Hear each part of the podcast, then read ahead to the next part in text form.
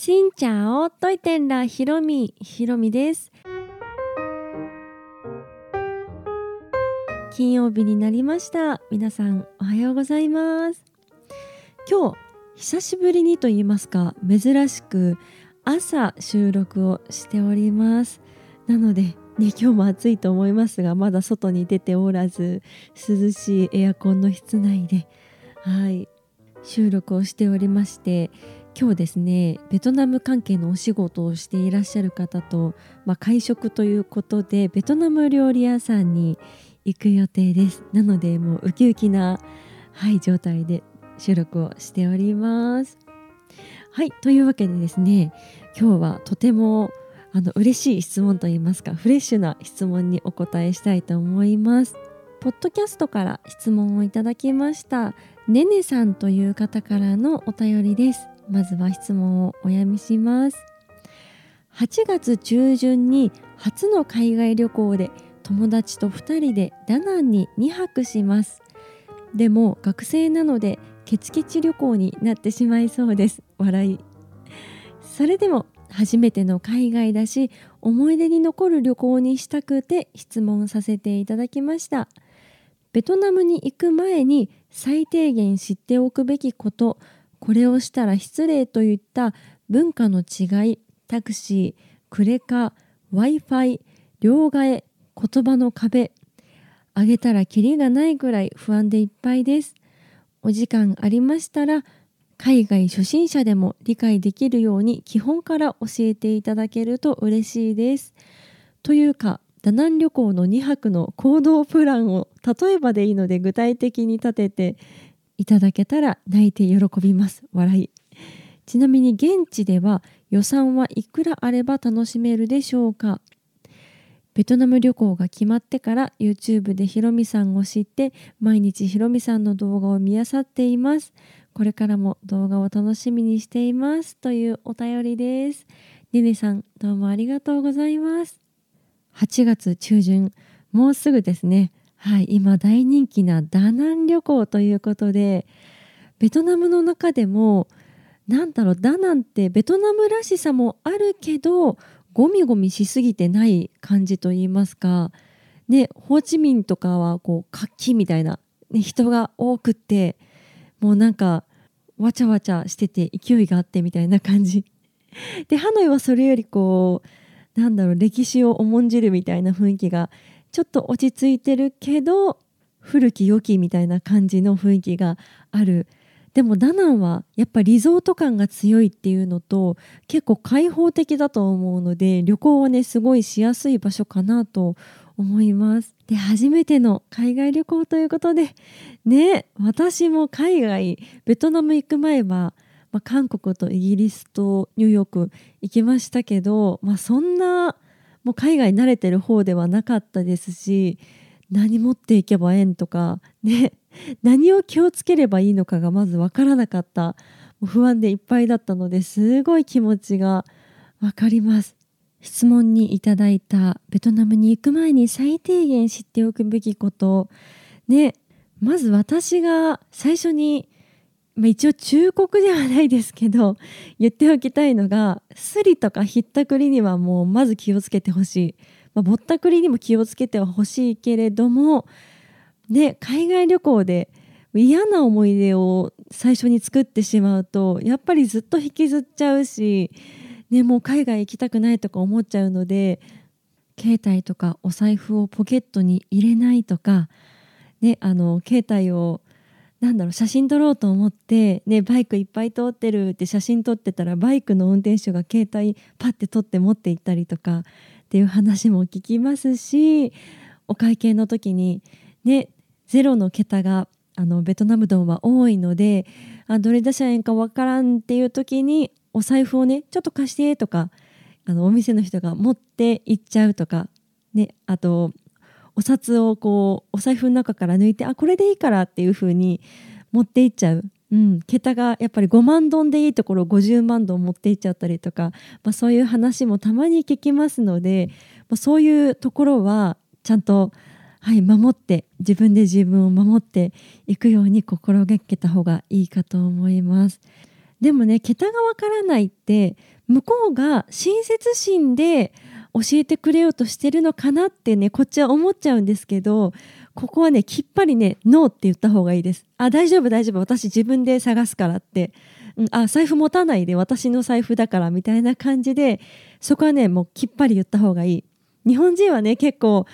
あのそう言ったら傷ついちゃうかなとか思っちゃいますけど向こうの人とか、まあ、結構海外の人ってはっきり言うしそのはっきり言うことが別に失礼ではないので嫌な時はちゃんとノーっていうことをしてちゃんと自分を、はい、守ることをまず大前提にしてみてください。それだけでもね日本と全然違いますよね。もう日本はね後ろのズボンのポケットに財布とか入れてもう取ってくださいぐらいの勢いの人でも普通に、まあ、安全に、はい、歩けたりしますけども海外だと一瞬もうそれぐらいの感じで持ち物とかは気をつけてください。そして次はタクシーですが一応グラブのアプリをね入れていった方がいいかなと思います。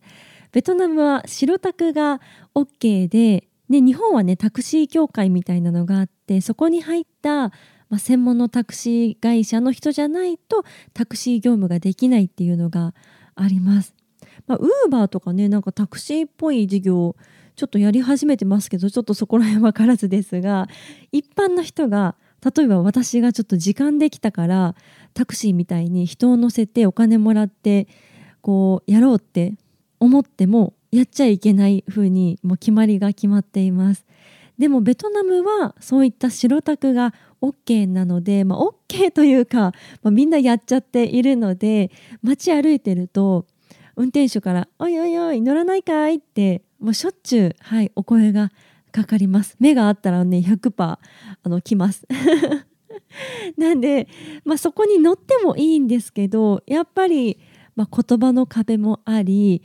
で私たちの方が相場が分からなかったら向こうがね、ふっかけてくる可能性もありますしでたまに聞くのが、まあ、そんなないと思いますけどね。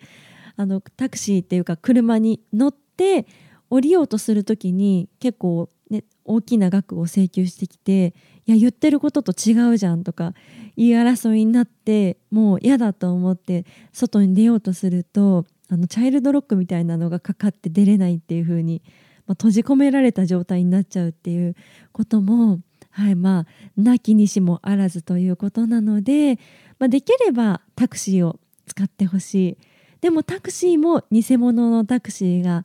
たまにいます。そういう時に便利なのが配車アプリ。アプリでねこう予約してでアプリ内で決算することもできるので、まあ、行き先を伝える必要もない。アプリでもう指定できちゃうからっていうので安心安全に移動できるグラブというアプリです。GRAB というグラブというアプリです。これを入れておけば手軽に移動できるかなと思います。でこんなこと言ってたらねタクシー乗るの怖くなっちゃうと思うのでそんなにあの、ね、ビビることなく行ってほしいんですがまあタクシーとか乗る時はそういうことを頭の片隅に置いとけばちゃんと値段交渉も、ね、事前にしてでここまでお願いってちゃんと意思疎通ができていれば乗ってもいいと思うのでちょっと知識として入れておいた方がいいかなと思います。あとクレジットカードは使えるところは使えるので、はい、ちょっと高価な買い物したなっていう時とか私はクレジットカードを使う時もあります。で w i f i はカフェとかには w i f i ありますしベトナム人の方ねすごい SNS 見るの大好きではいもうみんな TikTok とか ずっと見てる 感じだから w i f i たくさん、はい、カフェとかお店にあります。ホテルもねもちろんあるんですけど結構、まあ、安いホテルに行くと電波が弱かったりしますね。まあ、高いホテル行っても弱い時あるんですが、まあ、一応 w i f i はあります。私はですね最近アハモを使っていましてアハモだともう何？ほとんどあの設定をすることもなく海外でネットが使えるというのがあるので最近 SIM カードを買っていないんですが海外行った時はね何かと Google マップ見たりとか調べ事をすることがあると思うので w i f i だけに頼らず一応ね向こうでネットが使える状況にはしておいた方がいいですね。で両替は空港でもすることできますがやはり街で街の両替所でやる方がレートがいいと言われています。なのでベトナムドンを全く持っていない状況でベトナムに行ったら少量だけ、まあ、1万円だけとか、まあ、5,000円とかできるのかわからないですけど、まあ、ちょっとだけ空港で両替をしておいてあとは街で、ね、両替屋さんでやるのがいいかなと思います。で両替屋さんがねどこにあるかわからんと思うんですけど結構 money exchange って書いてるところいっぱいあったりしますのでそこを見つけたりとかあと貴金属屋さんなんて言うんだろうね。シルバーアクセサリー屋さんみたいなあのキラキラしたジュエリーとか、はい、ネックレスとか売ってあるお店が結構あるんですけどそこでも両替することができます。今はいくらぐらいなんでしょうね。私がダナン、うん、4年前ぐらいに行ってた時は200万ドンを切ることはなかったかなと思うんですが今はもうね円安がということでさらに最近ちょっと円安がなんとかなんとかっていうツイッターも見たので170万ドンとかになってんのかなと、ね、1万円が170ぐらいかなと思います。そしてこれをしたら失礼といった文化の違い。あるかな？まあ確かにね文化は全然違うなと思うんですけどそんなに失礼って思うことはないのではないかなとそこまで気にする必要ないかなと思いました割と日本人ってね礼儀正しい方だと 思いますので、ね、ゴミをそこら辺に捨てるとかって言ったらあれですけどそんなことね日本の方あんまりしないですしそこまでね気を使うべきところはないかなと思います。そうやってね失礼になることがあるんじゃないかってこう考えている時点でもあなたは絶対失礼なことしないと思う。そんな感じ。そして言葉の壁ですがやっぱりベトナム語っていうのは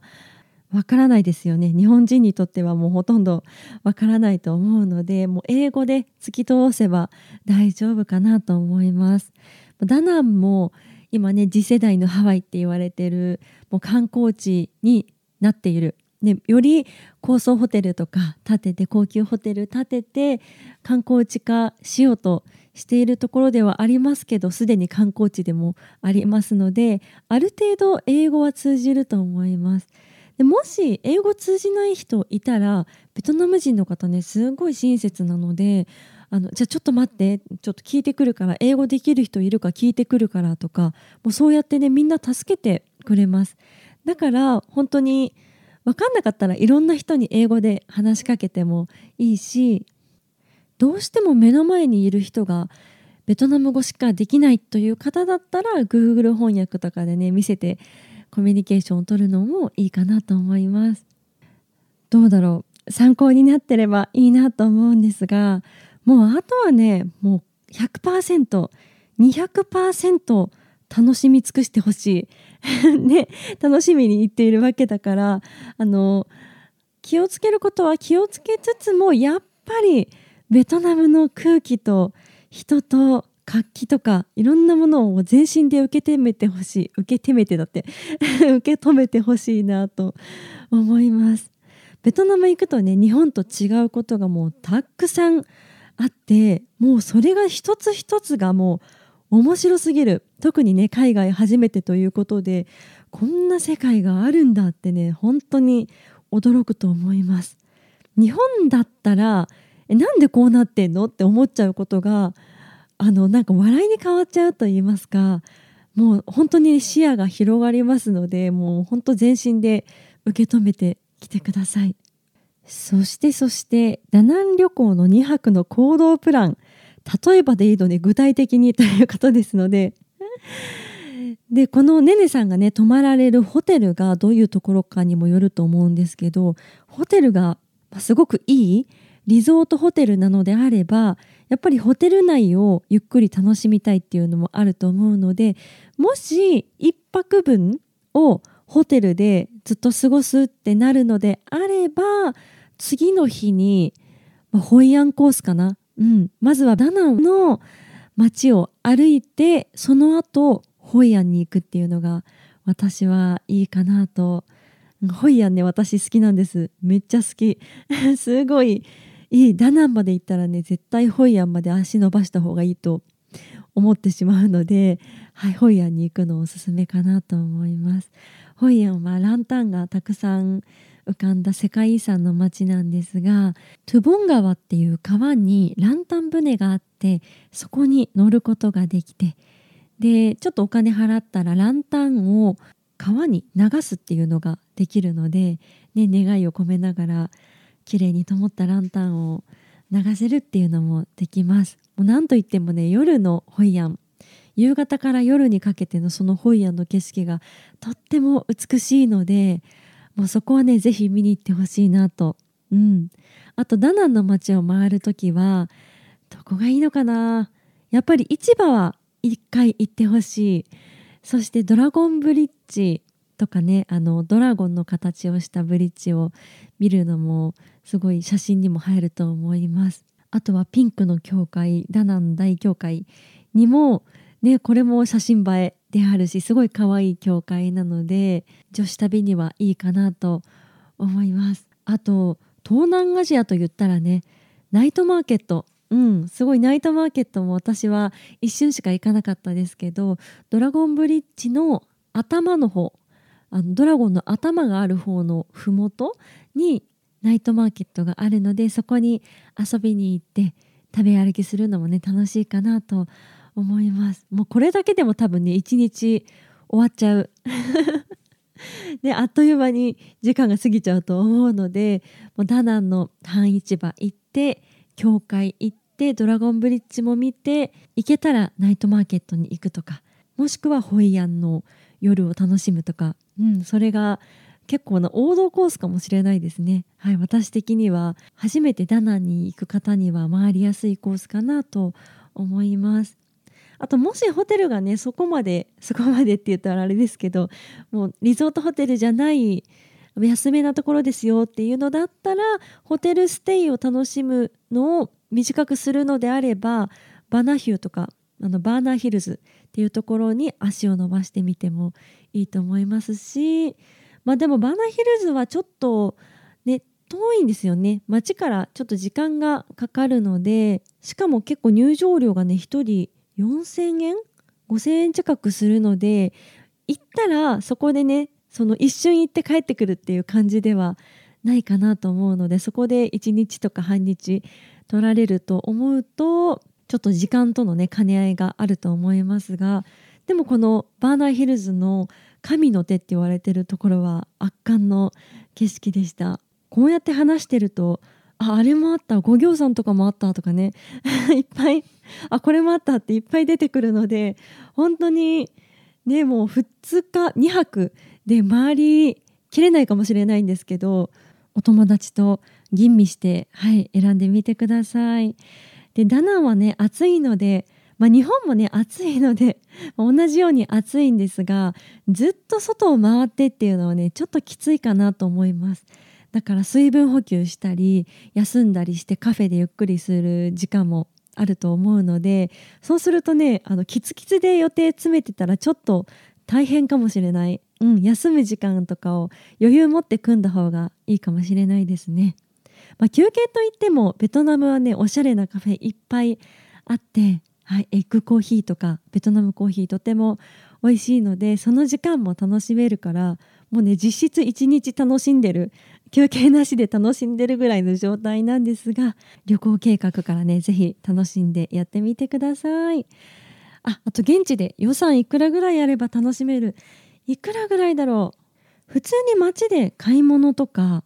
ねカフェ行ってご飯食べてっていうことを考えると1日2 3 0 0 0円とかで済むかなと思うんですけど、まあ、買い物したりとか例えばインターコンチのホテル内のビュッフェに行ったとか、ね、そういうのだったらちょっとお金かかるので、まあ、多めに両替はしておいた方がいいかなと思うんですが余ったらねちょっと大変なので、まあ、高価なものはカードで払うとかで細々としたものはドンで払うとかしてでちょっとずつ様子を見ていくのもいいかなと思います。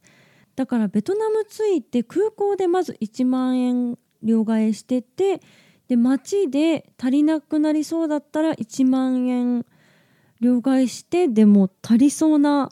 感じがしますね、まあ、バーナーヒルズとか行ってね1人4,000円とかだと80万ドンとかかかるからそれ現金で払うとかなるとちょっとかかっちゃいますけどまあ持っていくのはどうだろう3万4万あれば余裕なんじゃないかなと私は思います。まあ、3万でも余裕かもしれないですがでも現地でお金がなくなった時とかはちょっとややこしかったり私もねあったんです。で ATM でお金が何このクレジットカードから下ろせるみたいなのがあるっていうのを知ってでそれやってみようとしたんですけどできる ATM とできない ATM があってでたまに ATM でカードが吸われるなんて事件もたまにとかよく聞きますのでできれば、ね、現金が足りなくなることは避けたいと思うのでまあ3万あれば大丈夫だと思うけど4万入れとけばもう安心っていう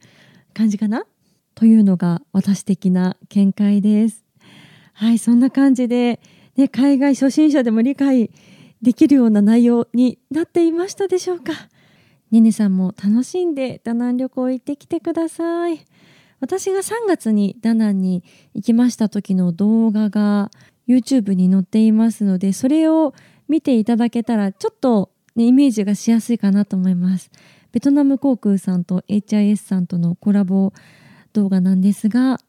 3本に分かれててちょっと長いんですけどねあのつまみつまみ見てもらえたらダナンの景色とか雰囲気が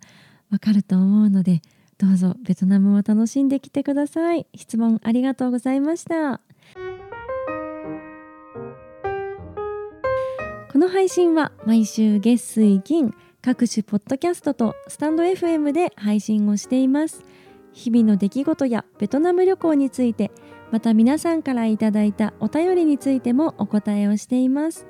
お便りフォームからスタンド FM の方はレターから質問やメッセージこんなことをお話ししてほしいなど送っていただけたら嬉しいです。それではまた次の配信でお会いしましょう。変がプライ